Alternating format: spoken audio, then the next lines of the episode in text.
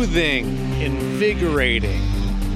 Those two sensations don't normally go together, but there was a lot of both in that opening day of exhibition action in the two hub cities yesterday. Six clubs broke the ice in Edmonton and Toronto, answering some of the unknown about what it was going to be like in both the arena and watching on television. More on that in just a moment. But first, the primary reason for listening. Hello and welcome to episode 14 of VGK Daily Podcast, setting you up with the latest in the world of the Golden Knights. Darren Millard, along with VGK analyst Mike McKenna, coming off a long career as a goaltender in the professional game. Uh, we have the uh, Golden Knights tune up game tomorrow night. Antsy, nervous, excited. What are the emotions uh, inside the room of a veteran team? A little bit of everything. You know, this is uncharted territory, but they've had such a long layoff that the players just want to get after it. You know, they haven't had that opportunity to all be in the same locker room together yet. They they've just been dying to get out there and do this. And like Darren, I I kind of go back to this at the start of the season, whenever you're getting things going. It's different than what it is now. Yes, there's the excitement, but you didn't have the training camp where there was evaluations taking place as much as there is now. It's getting down to your final team. So I'm sure there's a little bit of nervousness, but not nearly as much as there at the, as at the start of the season. Like the Vegas Golden Knights team knows what they've done, what they've accomplished, and what their ultimate goal is. There's not a lot of uncertainty right now in terms of the lineup or who you may play with. Uh, you've had that past of the year, and hopefully roll it into playoffs. They've been able to watch a little bit of what happened in Toronto and maybe watch a little bit in person in Edmonton. We'll get to that in just a little bit. So uh, I guess the last thing to do is to throw a hit. Yeah. Well, and, and Brayden McNabb talked about today that for him, the importance of the exhibition game, especially, is physicality, timing with his hits. You know, that's because well, he's got a, his bummy check. The bummy check, yeah, where yeah. he backs it in, kind of, kind of Rob Blake style. I mean, I, I can remember him yeah. dishing those out right along the boards. That's a rare skill, but it does. It takes such timing to be able to pull it off, and that's why we're always in awe of it. I mean, I could never have done that. I mean, one, I was a goalie, but even when I play forward, I couldn't come close to to having that timing. Those are the little things that you can't get in practice. And, and McNabb said, you know, I need to get in the game so that I can get all the things I'm used to doing back in the normal rhythm, back in the normal flow, and making sure that those guys don't blow past him on the outside, that he pins them to the boards and takes them out of the play when they're coming through the neutral zone. Uh, they're getting settled. Uh, a couple of uh, things have uh, found their way into the routine. Uh, they're scheduled to practice today for the third consecutive day, leading up to that collision with the Coyotes uh, Thursday night, tomorrow night. the players do have an added task to the game day routine, though, and that is the the testing a part of it. Uh, here's Pete DeBoer on that aspect. Just talking to one of the NHL officials here, that was probably one of their biggest uh, uh, uh, uh concerns was how to get everybody through the testing every day. But I, I, tell you, it's been seamless. We've got a time, we show up. Uh, I think that we had a 45 minute window yesterday. I thought everyone was done in maybe 15, 20 minutes. So, Uh, so far, so good. Uh, and the results, uh, I think, have been good too. So the testing happens whether you're game day or not. Every day you've got your a lot of time, and it just I guess it becomes second nature in a few days. Yeah, and, and head coach Pete DeBoer said that it's been a seamless process. Everybody's got a time frame. They show up. It's done in 15 minutes. Uh, I'm sure the uncomfortableness of actually taking a test is out the window because it's become such normal for them to do yeah, it. So they were now. doing it every second day in right. Vegas when they were going through phase three. Yeah, I mean, and it's the kind of the necessary evil. Like there's nothing fun about getting tested daily, but the fun is that you get to go play hockey and you've got a couple months to go win a Stanley Cup. So it's it's almost like now it's just an afterthought, which is great. It shows the process is working. So Pete and his coaching staff attended last night's Oilers Flames game at Rogers Place. Uh, Rogers Place, this is the great part about uh, where the Golden Knights finished during the uh, regular season at the pause. Uh, it allowed them to stay at, be assigned the JW Marriott, which is attached to Rogers Place. I mean, the other teams uh, that that weren't as high up the standings uh, had to be scattered around a couple of other hotels downtown Edmonton. So there's there's that convenience factor benefit yeah. uh, of finishing first. Uh, so they were uh, the coaching staff went over and watched the game. Players also have the option. It's a no-brainer that coaches take advantage of watching a game in person. What about as a player? How many players do you think will uh, sign up for that? This is where you're going to see where the real hockey nerds are You know, like who just can't help themselves? They've got to be in the building. They've got to watch.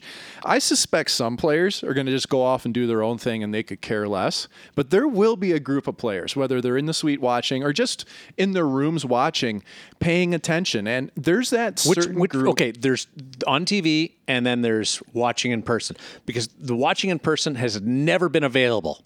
Right. So So never seen these games. What what would you have done? Well, I, you know, it depends kind of on your mood for the day, but I could imagine if we were facing a team upcoming, I'd want to see them in person. You know, you'd want to see how they run their bench. You want to see the full length of the ice. The things that you may not be able to get on television, you can really get a feel for in person.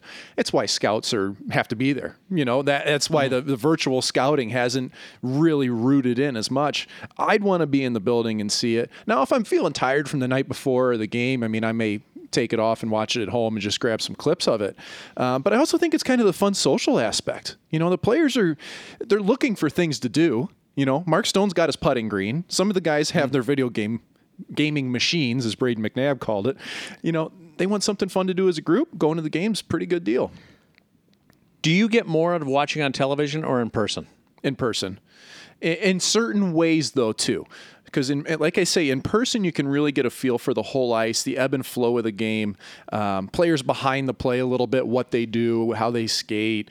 Um, but replay, you my- get the you get the benefit of replay with television, Yeah. though, too. And so that, that's the that's the nice aspect. And if You you're can- at the game, you know what you, you get? Distracted. yeah, easily. I mean, the coffee, You're, the you're hot talking, you're talking to your your buddies, uh, your teammates, uh, what's going on around Well, the rink. They may not have the hot dogs though, I guess. I mean, it's not in Montreal, but yeah, you do. You you do get easily distracted if you're just kind of in your cocoon with your headphones on, or you're just watching in your room and you get the benefit of replay. You know, you can really dive in on things. Uh, but yeah, just being in person kind of gives you that whole atmosphere too. Like if you're watching with Marchessault, oh, you're not going to hear anything besides him. You know, Uh, and it may not be hockey. You never know what it's going to be. Golden Knights will play the final of the 12 exhibition games uh, on Thursday night tomorrow. Uh, but uh, by then, everyone should have a good idea of what to expect in the playing environment without fans. Status of Max Pacioretty a little harder to cement right now. Brayden McNabb and Pete DeBoer were both asked about the absence of the winger in Edmonton, uh, as Pacioretty remains in Vegas right now, receiving treatment for an injury suffered in the second week of training camp. Here's Brayden and Pete. He's obviously a big part of this team, and for him to go down in camp, it's it's unfortunate, but uh, you know this means other guys have to step up. You know we've seen it all year, so it's a good opportunity for guys to step up, and you know hopefully he's back sooner than later. Max had dealt with an injury before, and you know, and then he got got this kind of fluke injury in camp. So I, I'm sure there's a frustration level there on his part uh, because of what he's dealt with already here this season.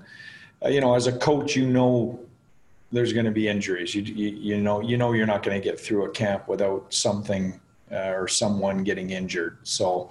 Uh, you just cross your fingers that it's not long term, and and uh, this isn't with Max um, you know, anytime you throw contact and five on five and, and the things you need to do to get ready to, to play an NHL playoff game, you're, you're risking injury and, and you know that going in. So, you know, I feel fortunate really with how healthy we got through camp and here, both dealing with the virus and also uh, from a health perspective. And we'll get Max back here soon. in the case that Pacioretty is not available, DeBoer will audition for a winger on that line. Now, William Karlsson and Mark Stone uh, are on the line already. They've tried uh, Nick Cousins last week. They're given Chandler Stephenson, who played with Stone when he came over from the Washington Capitals uh, when he first arrived, on the line with uh, Stone and Pacioretty. So there's some familiarity there. We're going to take all the time we can here and try some different guys and some different looks. The exhibition game will be important. Um, you know, the nice thing is those two guys are easy guys to play with, and there's a long, long line of guys jumping uh, in line for that job uh, on their wing. So um, it's uh, it's a good spot, and uh, we've got a lot of options, and we'll use all the time we can here uh, before we make a final decision. Cousins and Stephenson. What jumps out at you as maybe why those two players are getting a look? Both of them have elite skating. You know, Nick Cousins is known for being a pest, being gritty, getting under people's skin. He can fly. And he's got good hockey skill. I mean, he's put up almost 30 points in the league previously. Chandler Stephenson's an engine that never stops going. And we saw what Stephenson did with Stone, with Karlsson when he was there previously, fit in seamlessly. Uh, so that's a very, it's a very obvious thing for Pete DeBoer to go with. But then again, that possibility of Chandler Stephenson being on the third line with Tuch uh, and, and being able to give them some juice there too, you know, makes things a different uh, dynamic, I think. So, you know, I, am sure. So whether you disrupt the third line or the fourth line also plays a role? I think it really does, you know, because I, I'm, I think Pete DeBoer is looking for the optimum balanced attack here. You know, he doesn't want to have a hole in the third line. He wants to have that mismatch line, as he said, where, you know, Alex Tuch can run wild on a third or fourth line on the other team. Um, I think that's what you're looking for, whether it's Cousins or Stephenson. You know, it's the speed that goes into it. Stephenson, his ability to get the puck distributed, maybe a little bit better there. Um, but again, it's it's finding that optimum balance. I think. Uh, Cousins is a puck hound. That's Absolutely. one thing that jumps out at you. Great retrievals. He wants to have it on a stick, and, and he fi- works it, for it. Do, you not find that it, it, just finds him? It does, and he's and he's kind of reckless too, yeah. and I like that about him. You know, like we watch him in practice, and I mean, he'll be going a thousand miles an hour. He'll get to the net. He'll deflect a puck in, and then he'll just trip over his own feet afterwards. Both are very versatile. Right. That, that's calling card of both players. And they can play center, they can play wing, and that's through the Vegas lineup though too. You know, you've got Nick Waugh who can do that as well. He's in the mix of something that he can go up and down lines, center, wing, uh, and that's obviously things that you know. Kelly McCrimmon, and George McPhee have identified. We need to be versatile. We need to have players that can not just go up and down lines in their set position, but go between winger and center. So Stephenson more of a distributor and Cousins more of a shooter? Ah, it's tough to say. You know, like Cozens, Cousins, it all comes from hard work with him. Mm. Everything, and a lot of his goals are getting to the front of the net you know, causing traffic there, getting rebounds. But he is, he's really good at getting into the right place. Mm-hmm. You know, the puck's on and off his stick quickly. Stephenson, most of his goals and, and his points tend to come from the puck being on his stick at times, when he's skating, creating breakaways. Okay, so transition, so, yeah. Transition game for Stephenson's huge. Uh, so, yes, they are slightly different players. Um, but equally effective in some ways. Uh, before we go, a little life in the bubble update. Brayden McNabb and Riley Smith on the experience so far. I'm not much of a gamer, but I've kind of over this quarantine, I've picked it up a little bit. So I brought my gaming machine and played it a little bit, but you know, I'm still working on my game. I'm not that great yet. Yeah, we have a lot of downtime. So I think everyone, um, you know, if you're a gamer or not, you kind of brought everything that eats up time. If, it, if it's books or Xbox or whatever it is, um, you know, we want to be here for a long time. So uh, we want to be equipped for it. Everything's new um, try not to be surprised by too much, but um, that's just the way it is. I think I think the nicest thing is just being able to come into a playoff atmosphere and spending so much time with your teammates. Uh, you know, we, we relish those opportunities, and, and we're excited about this one. So, a couple of things that jump out at me there. One, Brayden really isn't a gamer. Two, Riley's he says it. They're in for the long haul. 70 plus days in Edmonton. Get settled in. It's going to be a ride. And the other part that uh, you kind of read into it is the Vegas Golden Knights are going to be patient. Patient with the process, patient with the events of the game, because this is all new to everybody.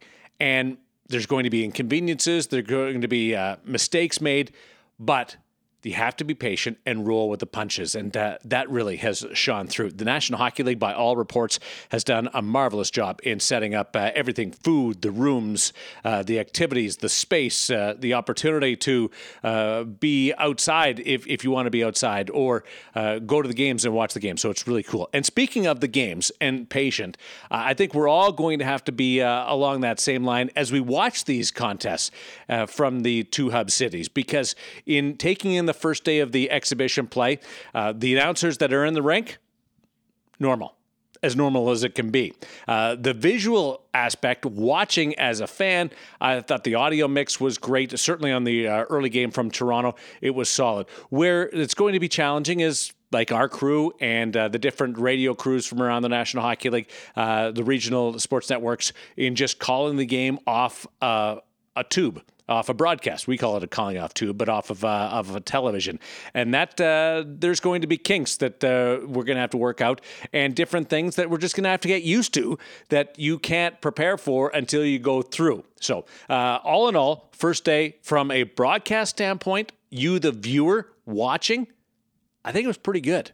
Uh, cutting uh, our teeth in this process. The radio audio, I, I thought shone through uh, a little bit uh, more than the speakers. You caught a little bit more of, of the iced uh, activities. Uh, but uh, on television, it, it kind of like what Anson Carter mentioned on NBC Sports Network. It feels like you're watching one of those Stadium Series games where there's space between the crowd and the rink, and there's different uh, things set up. Uh, different visual elements, and uh, that's kind of what it looked like. It, it certainly wasn't as jarring as what I would have expected five months ago. So hats off to Steve Mayer and the events company uh, side of things with the National Hockey League, uh, the NHL, bang up job as mentioned. Uh, for Mike McKenna, I'm Darren Millard. Thanks for listening to VGK Daily Podcast. Uh, tomorrow, game day. The Golden Knights against the Arizona Coyotes. Uh, will tee up that, what to expect uh, from the players' angle, and just lineup wise. We get to tee up a game from a lineup perspective. thanks for listening. We'll chat with you again. Stay safe.